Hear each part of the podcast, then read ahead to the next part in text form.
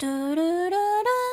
东京日日 news 每天十分钟，分享华人媒体不太会报道的日本新闻。欢迎来到东京日日 news，我是可露咪。虽然日本没有双十一优惠活动，但是我的信用卡结算期间是十一日到下个月十日，外加下个月可以领奖金。于是乎，如此这般呢，我要来开始刷刷刷了。趁现在有货的时候，赶快刷下来。我最想买的东西就是升降桌。其实我已经看升降桌看了好久好久了，但是我家小小间的，我希望桌子是可以移动有滑轮，然后我还想要在升降桌上面装荧幕支架，把二十二寸的电脑荧幕还有十五寸的笔电飘起来，加大整个桌子的使用面积还有深度。所以我要挑一个桌板够厚。桌子不容易变形的桌子，所以呢，要自己安装，而且桌板感觉薄薄的，很快就会变形的 IKEA 就被我率先淘汰了。之后我的 Instagram 就开始出现很多升降桌的广告，就被我找到一个还蛮符合我条件的桌子，是一个日本的新创品牌，大概这一两年才开始卖升降桌吧。以前比较有名的好像是电脑椅。我还上网看了很多使用一个月左右的网友们的心得，就发现哦，原来桌子的桌板下面是一整片金属板，但其他只有安装升降装置的部分才有金属条的升降桌不一样，是一整片的金属板哦。意思就是桌子比较不容易变形之外，还可以粘很多磁铁式收纳，就可以放卫生纸盒啊、小抽屉、包包挂钩之类的小东西。而且桌角的颜色，还有桌板的颜色、尺寸都可以自己选择，就能够凑一套跟我家其他家具一模模一样样的纯白色。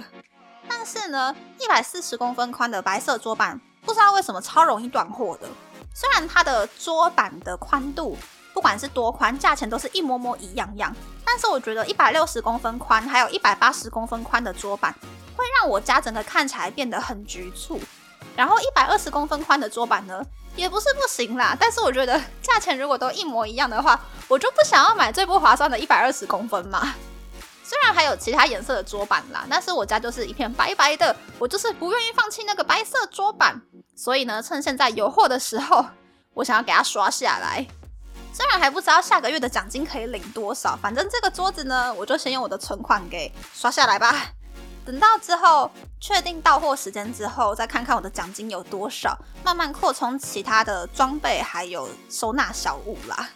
然后呢，再换一个话题，就是昨天我觉得很有趣的日本新闻超级少，不然就是内容超级短。例如连锁牛洞店松屋放在桌面上的调味料，日文是甜味酱、barbecue 酱，还有柚子醋，但是英文每一个都写 yakiniku sauce 烧肉酱。对于不懂日文的人，超级无敌不友善。每一种酱都只能够先吃一点点试试看，才能够找到自己想要加的那个酱。这个话题其实已经在网络上被吐槽好久了，但是十一月初在 X 上面的贴文又让这个话题重新被炒热起来。那这一次呢，松屋的广报担当接受媒体采访的时候就说，他们也有去调查，发现说全日本一千间店铺，每一间店都是写 yakiniku sauce。也知道网络上这个话题炒很久了，今后会进行改善，但并没有表示什么时候才能够被改善。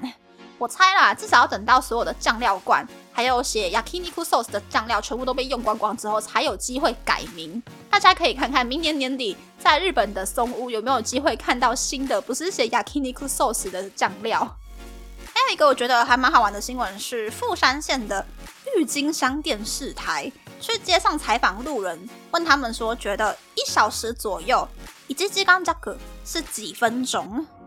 十到二十多岁的人呢，有人回答四十分钟、五十分钟，也有人回答六十五分钟、七十五分钟之类的。但其实按照日本标准词典广词院的解释，一小时左右，日文写作一小时若，以及鸡缸价格的那个若字，其实是指比实际数字还要小的意思。因此呢，五十岁以上的路人们知道有年轻人回答大于六十分钟的答案之后，都觉得很惊讶，甚至有人就讲说，现在年轻人的时间观念好像怪怪的。但我觉得这其实就跟台湾人一样啊，现在都用手机、电脑，都不会写，然后也不会读字，就不懂那个文字原本的意思是什么了。与其说是时间观念怪怪，倒不如说是文字造诣变差了。但是我好像也不能够说别人啦，因为我上班的时候，所有的笔记都是用电脑打的。手写笔记的时候就会出现国字、注音、平假名、片假名、汉字、英文，只有我才读得懂的那种笔记。所以其实我也是没有中文、日文、英文造诣，我半个文的造诣都没有，台语也不是很认得。那么，那么开始介绍昨天的日本新闻里面唯一一个我觉得可以放在本片里面介绍的新闻喽。一九九五年，以单曲《不愿只做造梦的少女》出道，首张专辑卖出两百万张好成绩的歌手香川七濑。这礼拜刚刚发行新专辑的她，除了歌手的身份之外，也是三个孩子的妈妈，甚至也是一名大学生。香川七濑年轻的时候，为了要出道而放弃了高中的学业。不论是二十多岁的时候、三十多岁的时候，还是四十出头的时候，她都一直很想要拿到高中的学历。但却因为没有好的契机或是时间，而一直没有完成心中的遗憾。但是十二年前，香川七濑为了演唱会拜访长崎县的对马，认识了从古代流传下来的红米。知道红米虽然有超过一千年的历史，是日本神道教祭祀的时候会使用的米，但是全日本会种红米的人就只有一位。香川七濑当时很想要帮忙把红米推广出去，但觉得自己懂的东西实在是太少了，才开始萌生想要读大学、学习更多知识的想法。虽然在日本没有高中学历也可以报考大学，但香川七濑还是先决定考过高中学历认证。时隔三十年，重新读教科书的香川七濑请了三名家教，教导他学习高中的知识。其中一名早稻田大学的学生还很仔细的教他现实生活中根本就用不到的三角函数公式。他也开始觉得小孩子每天读书考试很辛苦，也可以理解长子和次子在感叹“人就是不断往前努力的生物啊”的心情。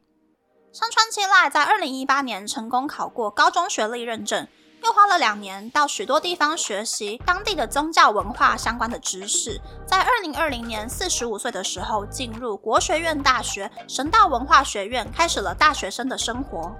入学的时候刚好遇到疫情爆发，只能够通过网络和其他人接触。但香川七濑觉得好不容易都念大学了，好想要和其他人当朋友，就主动和同学们交换 line。同学们的家长知道孩子和香川七濑是同学的时候，都感到很惊讶。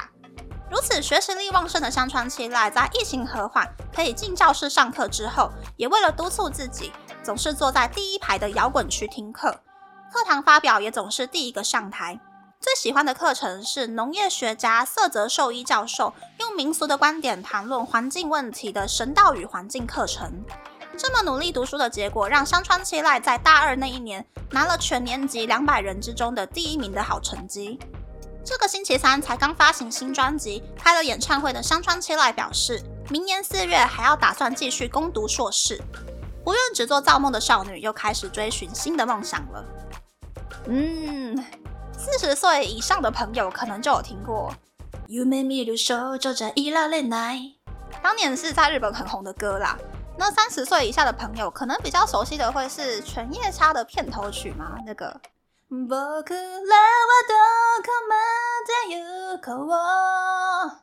但其实我选这一篇新闻的原因，是因为我觉得整个内容都好励志哦。虽然知道是为了发行专辑特意接受的专访，但是都过了四十岁，还是很努力念书、考硕士的这个精神，不愿放弃梦想还有目标这个精神呢，是我觉得很值得跟大家分享的。我在东京日日 news 里面常常说，即使我已经在工作了，可是我还是在学习跟工作相关的内容，